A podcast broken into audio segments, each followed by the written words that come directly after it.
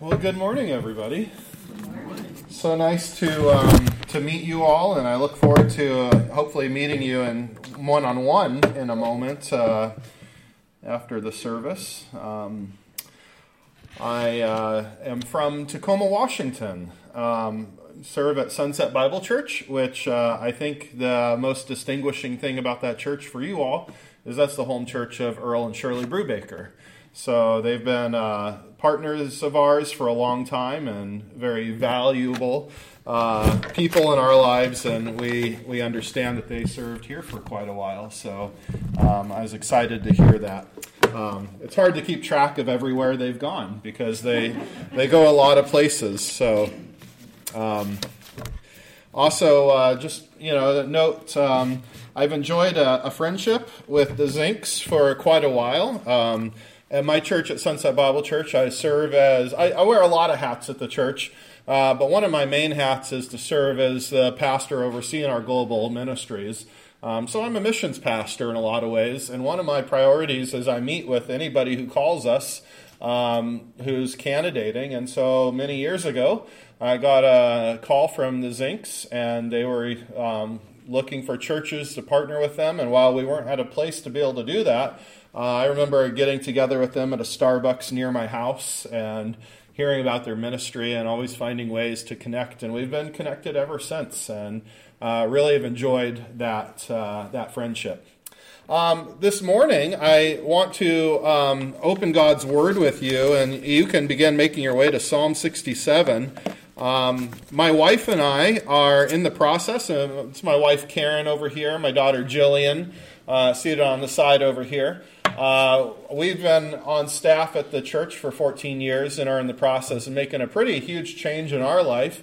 As I'm going to exit a paid position at the church while our family's still staying there, um, and coming on board with a ministry called Perspectives, and uh, overseeing that as the regional director in the Northwest. And it's a missionary role, and so we're in that process of raising support and finding people who will pray for us and all those things. And um, as I uh, worked on what to preach on today, part of my sermon and part of my goal is to really um, demonstrate why perspectives exists and what we're really after. What's the, the key component of it? And um, in doing that, I wanted us to look at what are God's global purposes today and what is, what is our role in God's global purposes. Now, typically when I preach, um, at my church, we, we do expository Bible preaching. I imagine you probably do something very similar here where we go through a text of the Bible, and usually I have like one key passage that I'm looking at. Uh, today's going to be a little different. Now, we're going to use Psalm 67 and Matthew 28 as our key texts, but we're going to look at a lot of scripture today. And the analogy I would use for this is like when you're going on a cross country road trip. And you just imagine you're the passenger and you're looking out. And where do you look when you're looking out the side of the window?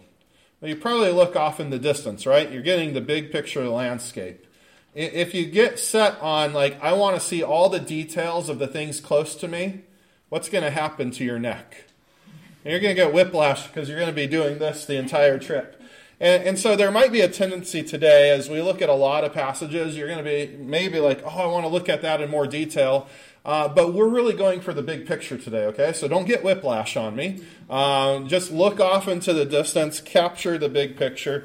But I want to start with Psalm 67. I'm going to read the entirety of the psalm, um, and then we'll, we'll really jump in here.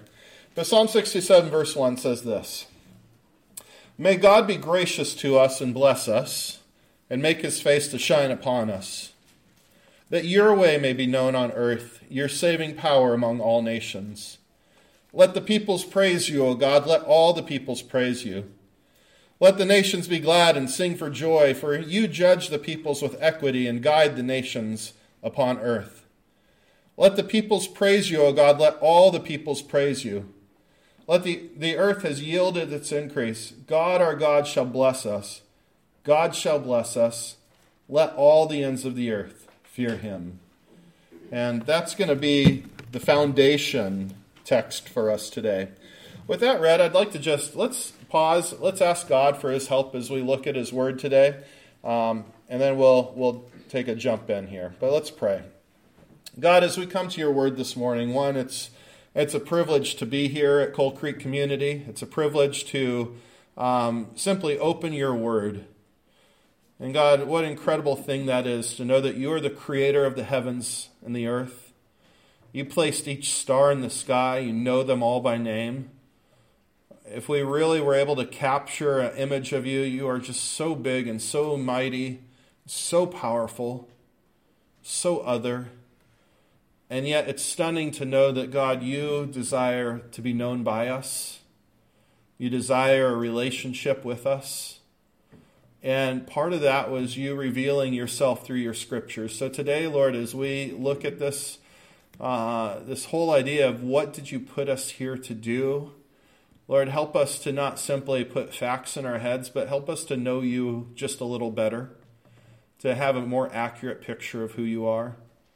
I pray for each person here, Lord. I don't know where each person has come from. I'm just hearing prayer requests.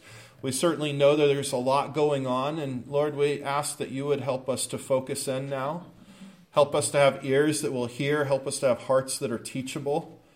And Lord, help us not to try to do this in our own strength, but to rely on you for it. And so, Lord, we thank you again. We pray all this in the name of Jesus and through your Spirit. Amen. Right, so this morning here, and I believe that you have some sermon notes as well, and I have some blanks on there if you like blanks. You're welcome. If you hate blanks, I'm sorry, but I'll give you all the answers, I promise. Uh, but one of the things that I want us to look at today is really this idea of in God's blessings, there's a top line and a bottom line. I want to give you this as a bit of a, a paradigm today, or you might consider it a lens through which to look through and understand Scripture and see Scripture just a little bit more clear. Now, this, this wording of a top line and bottom line to God's promises isn't original to me. I first heard it from a friend of mine named Curtis Chanda, who's the director of World Teams uh, Mission Organization in Florida, based out of Florida. Uh, but I think it's a really valuable paradigm for us to use to, to look at Scripture through. And so I want to unpack this a little bit today. And the reason why I start in Psalm 67 is I think Psalm 67 gives us a really good look, a summary of what this paradigm is. So as we think about this paradigm, let's just look again at the, the Psalm 67, just verse 1 here. May God be gracious to us and bless us and make his face to shine upon us. Now, I imagine this verse is kind of familiar sounding, and this is a wonderful verse. We like this verse. Uh, we like the things that this verse talks about God's blessing, His graciousness, His relational nearness as He causes His face to shine upon us. These are all good things, right? Would you say these are pretty good things? Yeah, absolutely. And this is part of the, God's blessing is when you are connected to God, when you have a relationship with God, when you're one of God's people, there is blessing to you, and it's not inconsequential. But I want you to see today that there's two parts of God's blessing, a top line and a bottom line, and this would be the top line. In other words, the top line is that we benefit from God's blessing. Now, here's the question though is it the bottom line? In other words, is it the main point of why God blesses us? Is what's in it for us? Well, it's not the bottom line. You might notice if you're looking at your Bible, Psalm 67, at least in the ESV translation, there's no period at the end of Psalm 67, verse 1. There's a comma because it's not the end of the sentence. And oftentimes we forget to, to get the whole thought and we like the blessing and, and we forget that's not the end of the sentence. What's, what's the next part? Well, it's the why God blesses us. It's the so that. Verse 2 that your way may be on, known on earth, your saving power among all nations. And so in God's blessings, there's a top line, there's benefit to us, but there's also the bottom line to it. What's the purpose? What's the end goal of His blessings in your life? Well, the bottom line is God's glory. And what I want you to see today is that it's God's glory, and not in a generic or general sense, but God wants to be glorified in a very specific way. And that is, He wants to be glorified among the nations. We're going to unpack that quite a bit today. So, what I want us to see, first of all, top line, bottom line to God's blessings. And like I said, this is a lens through which to read the Bible. It's a paradigm to better understand what God's doing. And if you have this in mind, I believe so much of the Bible is going to make more sense to you when you read it. And in fact, we can see this throughout Scripture. And that's what I want to do. We're going to uh, unpack a little bit about what the nations are and some of that. But first of all, I want us to look at some examples of the top line and the bottom line of God's blessings. So we're going to put these lenses on and take a look at this a little bit more specifically. So to help us, we're going to go through a few key places. I'm going to just choose three of them today. But I want you to know that this is a driving theme throughout Scripture. And I'm going to go first of all Genesis chapter 12. Now, first 11 chapters of the Bible really is setting up the whole foundation of like why do we need to be saved? It's setting up the foundation for God's redemptive plan. So by the time we get through the flood and we get to Noah and his family repopulating earth, and then we come to this guy Abram, who later will be renamed Abraham, and we're still kind of left with this question of everything's a mess. God's promised to, to fix this. How is he going to fix this? And God comes to Abraham, and Genesis chapter 12 is the initial promise of here is what my redemptive plan is going to look like. And notice what he says to Abram. He says, And I will make of you a great nation. I will bless you and make your name great, so that you will be a blessing. I will bless those who bless you, and him who dishonors you I will curse. And in you all the families of the earth shall be blessed. Now, think about this with me. With Abram, did he receive a lot of benefit from being chosen by God? Did he experience some good blessing? Let's think about what were some of his blessings. Well, uh, here we see that he's going to become a great nation, so he's going to be blessed through descendants. We know from his story, if you imagine, you're probably familiar with Abraham's story, he received tremendous material wealth. He, re, he received favor. He received honor. God made his name great. So there was great blessing for Abraham, right? But is that the top line of God's blessing or the bottom line? What do you think? It's the top line. Tremendous blessing to Abraham, but what's the bottom line? What's the end goal? Why did God choose Abraham? Well, we see it here at the end of verse 3. In you, all the families of the earth will be blessed. Now, when God uses that term families, he's, this is another term for nations. He has the nations in mind here. Um, God is blessing Abraham not as an act of like divine favor, like I want you to have stuff at the expense of other people, but God is blessing Abraham so that Abraham's going to be a blessing, not just to a few other people, but to all the nations of the earth. And in fact, if we were to go to Galatians, which I'll throw up on the screen here, we see what Paul says about this moment. This is an amazing statement by the Apostle Paul. He says, In the scripture, foreseeing that God would justify the Gentiles by faith, preached the gospel beforehand to Abraham, saying, In you shall all the nations be blessed. And so then, those who are of faith are blessed along with Abraham, the man of faith. So, what Paul's saying is that moment in Genesis 12 was the first time the gospel was preached. And God had in that mind, that moment, He's going to bring the nations to Him. He's going to bring salvation to the Gentiles in that moment. This was always part of God's plan. But what I want you to see here, top line, bottom line, yeah, for Abraham to be chosen, tremendous blessing in his life, tremendous benefit to him, and it wasn't at odds with God's great purposes, the bottom line, which is God's going to be glorified through all the families of the earth. All right? Let's think about um, Abraham's descendants, Israel. You know, Israel comes along, God chooses them as a holy nation. Um, is there benefit to being God's holy nation? Was there benefit to them? Well, absolutely there was. We look at Deuteronomy.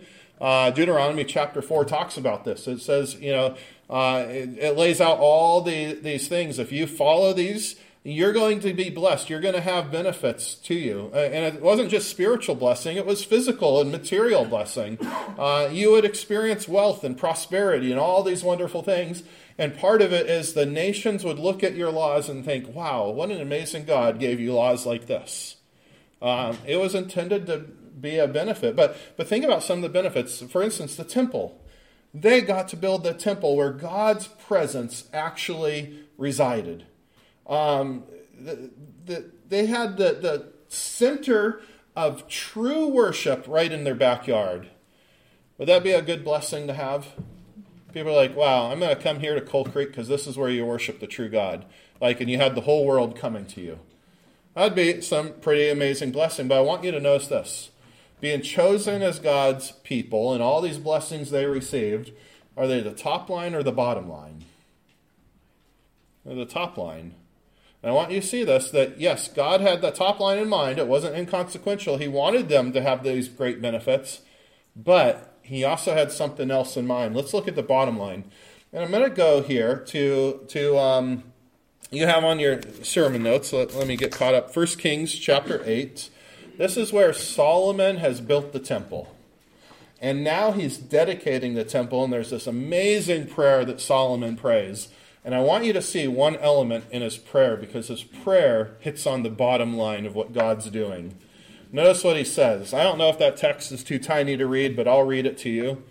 1 Kings 8 41 through 43. Likewise, when a foreigner who is not of your people, Israel, comes from a far country for your name's sake, for they shall hear of your great name and your mighty hand, your outstretched arm, when he comes and prays towards this house, Hear in heaven your dwelling place, and do according to all which the foreigner calls to you, in order that all the peoples of the earth may know your name and fear you, as do your people Israel, and that they may know that this house that I have built is called by your name. So, certainly, having a temple was a blessing, a tremendous privilege and honor for the people of Israel. But that was part of the, that was part of the blessing. It was the top line, but the bottom line was this was going to be the place where the nations come and worship God and know that yes, God is the true creator God. That his name would be made famous among all the nations. So amazing, amazing part of it. Okay? Top line, bottom line. Okay. Uh, think about this with the temple then. Later on, Isaiah would say this in Isaiah 56 7. He says, God says this of the temple My house shall be called a house of prayer for all peoples. And I want you to think about this because we see this later on. Mark 11. Jesus cleanses the temple. Um, he's turning over the tables, driving people out of the temple, the money changers. And I want you to notice what gets Jesus so riled up. What is so offensive to Jesus in this? Well, notice what Jesus says. It says, as he's teaching them and saying to them, Is it not written, My house shall be called a house of prayer for all the nations, but you have made it a den of robbers? You know what was so offensive to Jesus? Is they had taken this blessing and they had split the top line from the bottom line and gotten rid of the bottom line. They were living only for the top line. They'd made God's blessing all about them and they'd separated it from God's purposes to be known by the nations. And this was incredibly offensive to Jesus. And so he says, Don't you know that my house is to be called a house of prayer for all peoples? In other words, don't take away the bottom line from God's blessings. Okay? This is a challenge to us because I think this is what we tend to do as people. We love the top line of God's blessings, we love what's in it for us. And oftentimes we do that at the exclusion of the bottom line. So I oftentimes, when it comes to something like Psalm 67, we know the first verse. May God be gracious to us and bless us and cause his face to shine upon us. And we put a period there. And we forget that there's a so that he will be known among the nations. Finish this verse for me. Be still What's the rest of the verse? Well, what's the rest of the verse? I will be known among the nations. There's, there's a whole nother part to it there. So, so it's good for us to see this, that we can oftentimes focus on the, the top line at the expense of the bottom line. Now, I said this is a paradigm for us to see the Scripture in better clarity, right? These are lenses to look through. Let me use one more example, and I'm going to go to Daniel chapter 6, uh, which is the story of Daniel in the lion's den. I imagine you're probably familiar about with that, and, and most people have heard some sermon on Daniel in the lion's den before, right? And, and of course, Daniel's thrown into the lion's den. God delivers him, is Daniel blessed in this moment? yeah, right? It's quite a blessing to be saved from lions. And here's the thing is oftentimes when I've heard people preach this, I've heard the application be, what's the lion's den in your life? And how does God want to deliver you? Now, I don't think that's terrible. But let me ask you this Daniel being delivered from the lions, top line or bottom line? Top line. What's the bottom line? Well, let, let me show you the bottom line, okay? Comes at the end of Daniel 6, verse 25. Then King Darius wrote to all the peoples, nations, and languages that dwell in all the earth Peace be multiplied to you. I make a decree that in all my royal dominion, people are to tremble and to fear before the God of Daniel. For he is the living God, enduring forever. His kingdom shall never be destroyed. His dominion shall be to the end. He delivers and rescues. He works signs and wonders in heaven, on earth, and, and he who has saved Daniel from the power of the lions. The bottom line of this story is that God's glory is declared among the nations. So I don't think it's a bad application to say, well, is there a lion's den in your life and how will God deliver you? But if we stop it there and put a period, we're missing the point. Yes, God blesses us, but how is He using that to be known among the nations? So we have to keep the top line with the bottom line. All right.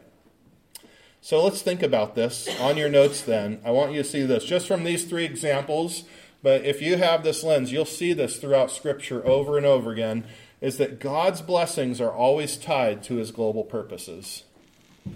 And I, I, so believe this. His blessings are always tied to his global purposes.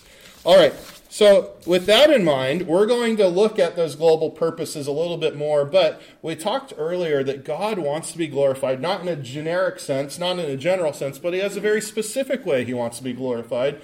And that is, he wants to be glorified among the nations. And so that causes us to ask, well, what are the nations? And we want to talk about that a little bit. So let's explore God's global purposes. So, one of the things I want us to see then, you read from Revelation chapter 7, verse 9 earlier. And I want us to see this. When we read the Bible, sometimes our modern ears hear things that weren't the intent of the original writers. So when we hear that word nations, oftentimes our minds go to geopolitical nation states. You know, we think about Germany and China and the United States and Canada. And of course, right now we think of Ukraine and Russia. But when the Bible uses it, it talks about the nations. And for instance, a little later, we're going to look at Matthew 28. Uh, the word nations, make disciples of all nations, ta ethne. You hear in that word ethne, it sounds similar to our word ethnic or ethnicity. And the Bible has in mind not political nation states, but it has in mind uh, ethno linguistic people groups. So on your notes here, the nations are not ge- geopolitical states or countries, but ethno linguistic people groups. Now, the Bible uses a lot of terms for this, and some of the other terms the Bible uses is things like peoples, families, Gentiles, uh, sometimes it will use geographic words. For instance, we as a church are preaching through Isaiah right now.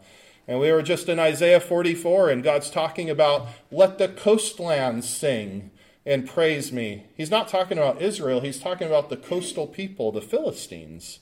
And he talks about different geographies praising him. And so the Bible often talks about this. And we saw this in Revelation 7 9 today.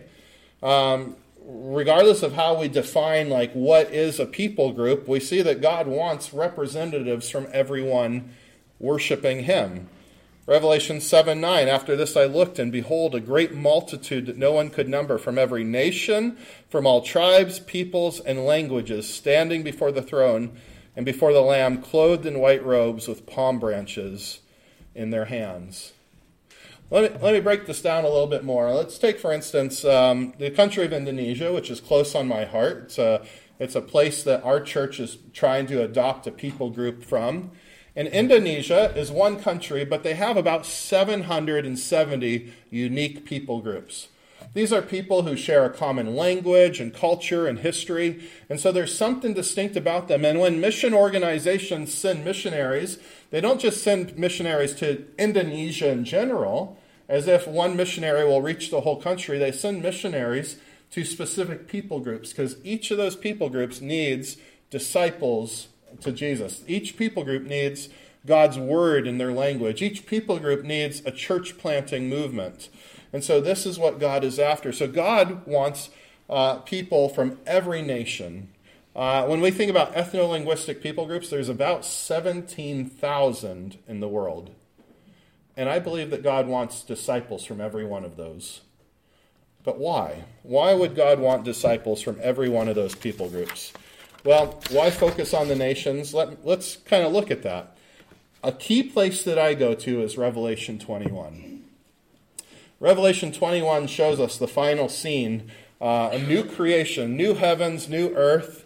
We're looking at this city, the New Jerusalem, and I want you to see who comes into this New Jerusalem. And I think this is rather stunning. Verse 24 By its light will the nations walk, and the kings of the earth will bring their glory into it. And its gates will never be shut by day, and there will be no night there, and they will bring into it the glory and the honor of the nations. Now, I don't know about you, but when I was growing up, I always thought that, you know, uh, heaven was this place where we all kind of get blended into one big, massive group of people. We all end up speaking the same language. We all wear the same clothes. But that's not the picture the Bible paints. The Bible paints this picture of still there being some sort of national or ethnic distinctiveness. The nations are coming in, and, and John is looking and he can still see that there's different nations. And what are they doing? Well, verse 26, they're bringing the glory and the honor of the nations in. And here's what I believe I believe that God has given every nation or every people distinct honor distinct glory in order to bring glory to Him. See, that's what God does. That's why God gave Abraham honor. He gave him a great name. Why did he give Abraham this great name? Was it just to make Abraham feel good about himself? Well, no, he gave Abraham honor so that Abraham would use that honor and reflect glory to God. And that's what God does today. He's given every nation unique glory that when they're redeemed, they would take that glory and reflect greater glory to God. That's why I wear the shirt that I wear today. You might look at this and be like, that guy wears a strange shirt preaching. Well, this is my shirt from Indonesia. It has peacocks on it, it's a certain style. And I wear it because it reminds me that God has given Indonesians unique glory that I don't have. I don't get to wear this shirt just walking down the street every day, but I kind of I like it but it reminds me of something that God's given them that He hasn't given me. When I travel to Africa, spend time in Kenya. It's a place I love to travel. Um, my Kenyan brothers and sisters, they have been given glory that I haven't been given. When you see their worship, it is amazing. Uh, they have something I don't have. It's called rhythm. Uh, just a beautiful thing. Uh, but you get to see how God has created us, and He's given us glory that other people don't have to bring unique glory. And, and here's the picture that we get is all these nations bring their glory. Think about this. In the new creation, you and I will still be finite beings. Do you know that? You're a finite being right now, and you will still be a finite being. And here we are worshiping the infinite God. And what's better for finite beings to worship the infinite God in one language and in one style? Or does it capture a little bit of God's beauty a little more accurately to have multitudes of people worshiping God in different styles and different languages, a kaleidoscope of color and beauty reflecting who God is? That's what I believe that God's do- doing, that we see in Revelation 21. Gives me, uh, uh, let, let, me give you another illustration of this. I think uh, brings the point home a little bit.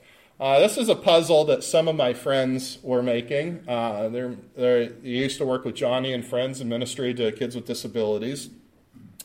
They really love Disney. They love puzzles. And one day on Facebook, they were building this puzzle, and they said, There's something wrong. Zoom in. This is actual pictures that they sent. There was a piece missing. And it was really funny because on Facebook, everybody's like, We'll pray for you and you know showing a lot of concern it kind of cracked me up and then you know a couple weeks later they found the puzzle piece and so they posted we found the missing piece and people are hitting the like button and they're saying praise god and you know it cracked me up but it made me think about this if i were to give you a puzzle as a gift no matter how beautiful it is no matter how many pieces it had in it If I gave you a puzzle as a gift and I knew that one piece was missing, is that a good gift or a bad gift? That's a terrible gift, isn't it? Do you know what kind of anguish I'm about to put you through? Uh, it's hor- and it made me think about this. If God created each nation, each people with distinct glory to glorify Him, and we get into the new creation and one people group is missing, is that a good gift of worship? If one's missing. And, and here's the thing it doesn't matter how, how great or small a people group is, it doesn't matter how lovable they are. If one's missing, God is receiving incomplete glory for what he wanted. So, this is what God's working towards. He's not working towards just generic glory or general glory. He wants to be glorified by all the nations that He created, that He gave glory to, in order to glorify Him. So, let's think about this on your notes then. Why a focus on the nations? Well, God has given unique glory to each people group for His worship. For His worship. So, we're going to bring this a little bit more into a, a personal area then. And I want us to see this today that we have been given a bottom line mission. And what I want us to look at here with our rest of our time is really to look at Matthew 28 18 through 20. And I want you to see this that this is the primary command given to the church. I put it on the screen. I hear Bibles, so I love hearing Bibles. You look at it on the Bible if you want to. But Matthew 28 18 through 20 Jesus came and said to them, All authority in heaven and on earth has been given to me. Go therefore, make disciples of all nations, baptizing them in the name of the Father and of the Son, the Holy Spirit, teaching them to observe all that I have commanded you. And behold, I am with you always to the end of the age. Couple things here. First of all, I want you to see the importance of this command. This is the final thing that Matthew records in his book. In an ancient mindset, the thing you leave with is the key thing. This is like the mic drop for Matthew. This is the main thing. There's nothing else after this. So, this is our main command. And I want you to see here as this verse starts, this command is given in Jesus' authority. All authority has been given to me in heaven and on earth. This is Jesus and his kingly authority saying, This is your mission from here on out. So, this is the primary mission given to the church. If you ever wonder, what God is calling you to, what's your call in life, this is your call in life. Now, of course, we have to think about specifics, but this is what we are called to as the church. Okay, I want us to see a few things here. Three things to note about this command, okay? First of all, it's specifically about the nations. It's specifically about the nations. Now, there's a lot written about this verse, and all these verbs show up in the verse. There's going, there's baptizing, teaching, making disciples. And a lot of commentators will point out that the main verb here is make disciples. And that's true, but it's half true. I've seen this so often in so many commentaries, and I hear it from all sorts of people. What's the Great Commission? Oh, make disciples. Well, hang on a second. It's actually make disciples of all nations. Now, I don't often talk about Greek uh, when I preach, but I think grammatically this is a really good one.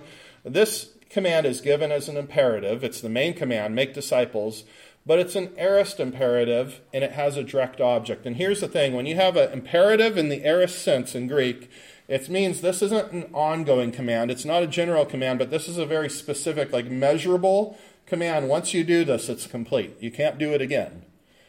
And when it has a direct object, you actually grammatically can't remove the direct object or the command makes no sense.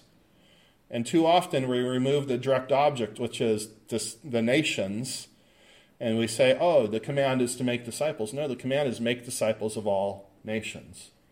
We actually have this in our own language too. If you and I are playing baseball one day, maybe I'm the coach of the team, you're on the team, and I say, hit the ball and you hear me and say, Oh, he wants me to hit. Okay. And you hit the umpire, and then you hit the Gatorade jug, and you hit the fence. What am I going to say to you? No, I said hit the ball. The command is hit the ball, not hit in general. And this is the exact thing that Jesus is doing. He's saying, make disciples of who? Of all nations. Now, this is a very interesting thing because when it comes to um, the nations, when it comes to discipleship, and I got this when I was in seminary. People would always talk about this, like kind of almost pyramid scheme. You know, if I lead one person to Jesus every year, and I get them to lead one person to Jesus every year, pretty soon the whole world will be reached, right? Well, why hasn't that worked after 2,000 years? And the reality is that people groups don't work that way. When it comes to sharing the good news of Jesus, we will share this with our friends and family. And we see this on the mission field today. If the good news comes to a certain people, they will, and they accept it cheerfully, they will share it with their friends and families. And it can spread and it can saturate that people group, but it won't actually jump over to another people group without intentionality. It actually takes an intentional missionary effort of somebody saying, How do I go tell people very different from me this? How do I tell it to them in their language, tell it in a way that is culturally makes sense, you know, make this message make sense. You see, sometimes we think of the gospel kind of like pouring pan, syrup on a pancake. You pour it and it just spreads. And people are actually more like waffles. Like each people group is a pocket, and it's going to fill the pocket, but it has to take something to have it go over the walls into another pocket. And so Jesus didn't say, hey, just make disciples and this will accomplish what I want. No, I want you to specifically and intentionally make disciples to the other nations. Here's what I'm going to say, and this is maybe a little controversial, but guess what? We don't need a command to share good news with people like us. Now, I know America is a little weird and we get a little timid about sharing the gospel, but when you look at most of the world, we gladly share good news with friends and family. We want friends and family to know good news. What we need a command for is to share the news with someone very different from us. And that's what Jesus' command actually is. It's a command that says, here's your mission. It's counterintuitive, but I want this mission is specifically go find someone very different from you and make a disciple. Not, and I think Jesus knew, you know, this you'll share this with your friends and families, but the command is share this with people very different from you. Maybe even people who've offended you, maybe people who have mistreated you. Think about the disciples when they received this command. Who was occupying their country? They were an occupied country. They had Romans there, and guess what the command they're being given is? I don't want you just to share this with Jewish people. Of course, you're going to do that. I want you to go share this with the Romans and with the Egyptians and with the Arabs and so on and so on. This is the command. So it's very specific about the nations. And of course, as we've looked at today, top line, bottom line, it's a bottom line mission. Now, here's what I want us to see then is it's also based on an economy of abundance. And this only makes sense. This command only makes sense because it's based on an economy of abundance. And this has roots in the very nature of God.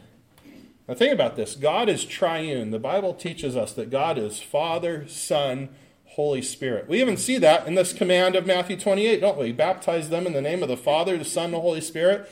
Here's the thing think about this. When God, before God created anything, within himself, God already had perfect community. He already knew what it was to love because he's three in one. God did not create us because he was so lonely. Sometimes I hear that like, you know, God floating out there in the great darkness, and it's like, man, I'm lonely. I'll create some people to keep me company. No. God didn't create us because he had a lack or a need. God created out of an abundance of the relationship he already had. He created us to share what he already had. God operates on an economy of abundance. His kingdom operates on an economy of abundance.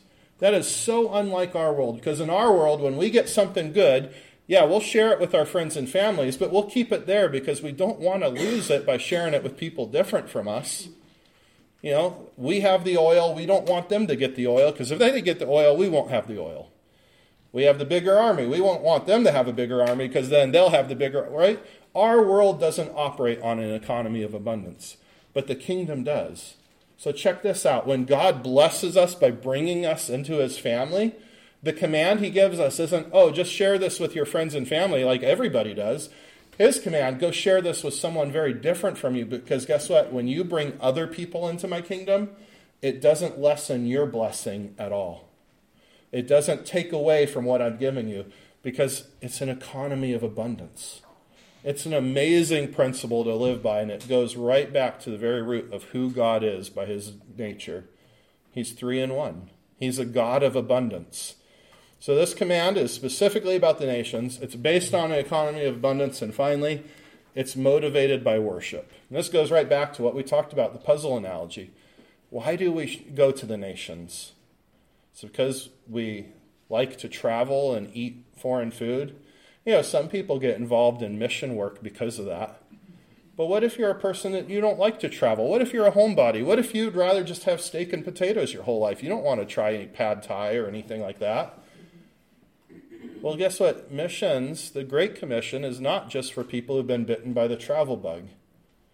it's also not based on how lovable people are either how great a people group is, how lovable they are. It's based on God and His glory. And so we're called to go and to send because, not because people are so lovable or they're so great or because we really have the travel bug. It's because it's based on our love for God. You know, John Piper says this. Um, he's well known for this quote that missions exist because worship doesn't. One day missions will come to an end, but worship will go on forever. Hmm. So then, let's just talk about how we apply this today, okay? We'll wrap up here. Just a few words on application. How do we live for the bottom line? Well, I want us to see this first of all. What is the bottom line of your blessing? And I want you to know this that you are blessed. According to Ephesians chapter 1, look at what Ephesians 1 says. Blessed be the God and Father of our Lord Jesus Christ, who has blessed us in Christ with every spiritual blessing in the heavenly places, even as he chose us in him before the foundation of the world, that we should be holy and blameless before him. If you are in Christ, are you blessed? And are your blessings only limited to spiritual blessings?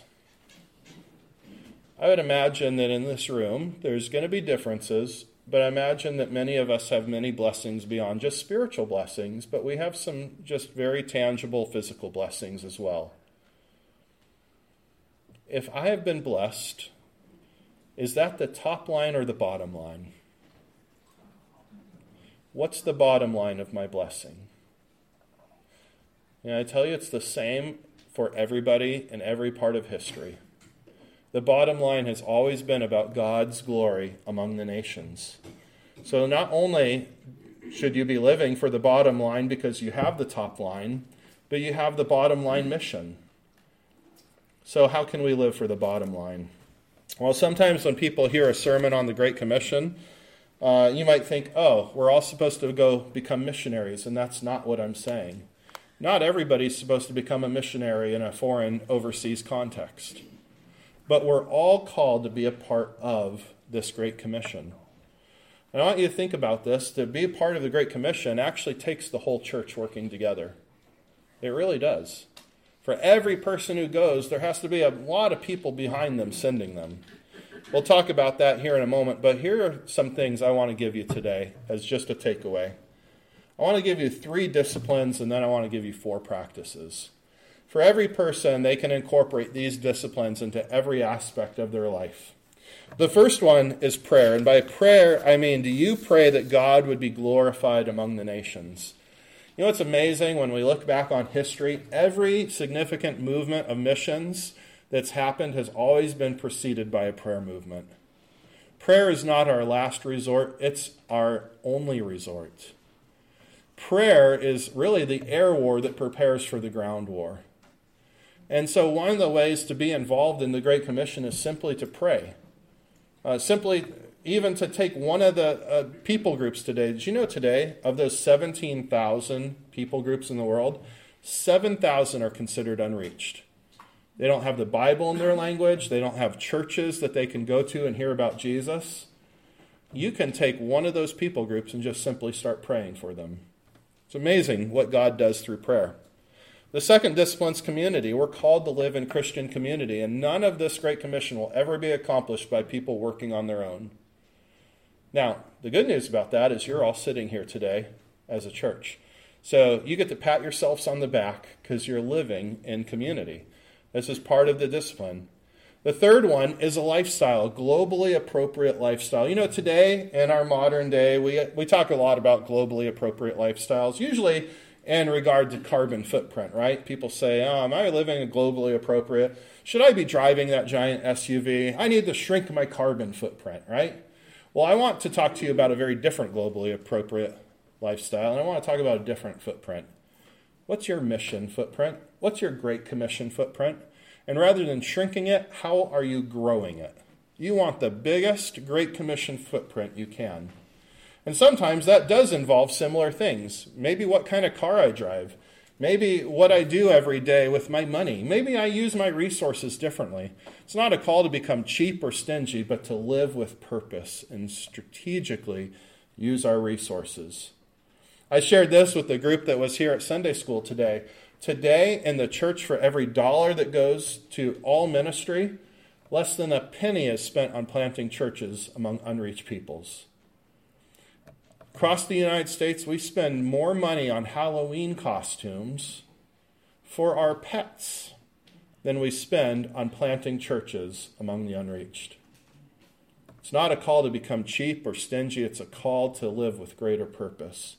Okay, let me give you four practices then. We'll end on this going, sending, welcoming, and mobilizing. And I call these practices rather than calls or roles because really, many of us can practice all of them. Certainly, when we think about the Great Commission, there's a practice of going. Some people go long term, but there's also going short term. And behind every person who goes, yeah, we need people who send. Sending is a practice. Now, think about this when it comes to sending. In, in 1792, William Carey was challenged with, with words that there's a gold mine in India but it seems as deep as the center of the earth. Who will venture to explore it? And I'm captured by what William Carey said. He replied, I will go down, but remember that you must hold the rope. For every person who enters the dark places of the unreached, there needs to be whole groups of people holding the rope for them to send them. But that's what I love. If, if you are practicing sending, part of sending is sometimes going.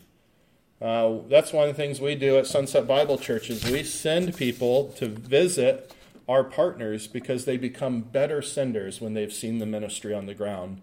They pray more effectively, they care more deeply, they live more strategically. One of the most important practices today for us, and we find this where, where we live, is simply welcoming that God is bringing the nations to us. And every place has the nations there we have a ministry, and we know our context in Tacoma is very different, but we have a ministry with students from more than 27 different countries in it. Uh, teaching English, leading them through Discovery Bible studies. Tremendous opportunity. And finally, mobilizing is such an important practice for us. You know, there's such value to our Sunday school teachers who tell our kids about God's mission in their life. I think about my cousin. She's a senior this year in high school. She's telling me last year that the first time she ever heard the term Great Commission was when she was 14. She grew up in a good Bible church her whole life, but nobody ever told her about the Great Commission. She heard that word, she said, What's that? What's the Great Commission? Amazing. Okay. I know I'm going kind of long. I'll wrap up with just two things here.